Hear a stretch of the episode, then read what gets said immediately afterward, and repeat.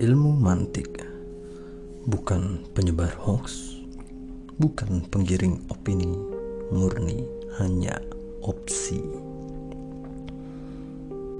Oke, kali ini gue akan membahas isu yang pernah gue bicarakan sebelumnya, isu yang cenderung memanas akhir-akhir ini, virus corona.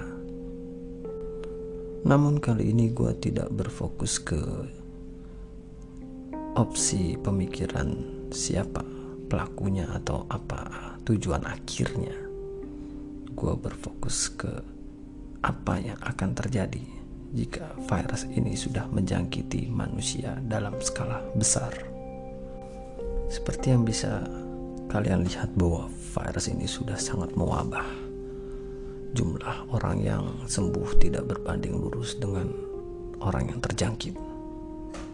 Dan juga jumlah orang yang meninggal itu semakin hari semakin bertambah banyak. Beberapa negara terlihat sangat tidak siap dalam menghadapi kejadian ini. Dan salah satu dari beberapa negara tersebut adalah negara kita, Indonesia.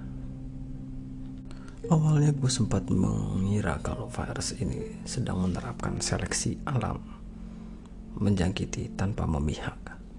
Siapa saja, tidak kenal jenis kelamin, kekayaan, ataupun jabatannya. Hal tersebut juga ditandai dengan munculnya berbagai macam memes yang justru memuji virus ini karena telah memberikan waktu istirahat untuk bumi ini dan memberikan waktu untuk pause atau off untuk manusia dalam beraktivitas. Tapi agaknya semakin ke sini virus ini melebihi dari memes-memes yang beredar saat ini. Dia lebih dari sekedar membuat bumi istirahat tapi benar-benar ingin menghabisi umat manusia. Untungnya seleksi alam ini bisa ditangani dengan kebijakan yang dilakukan oleh pemerintah dunia saat ini, social distancing. Artinya yang diam dan bersabar tidak melakukan apa-apa justru akan selamat.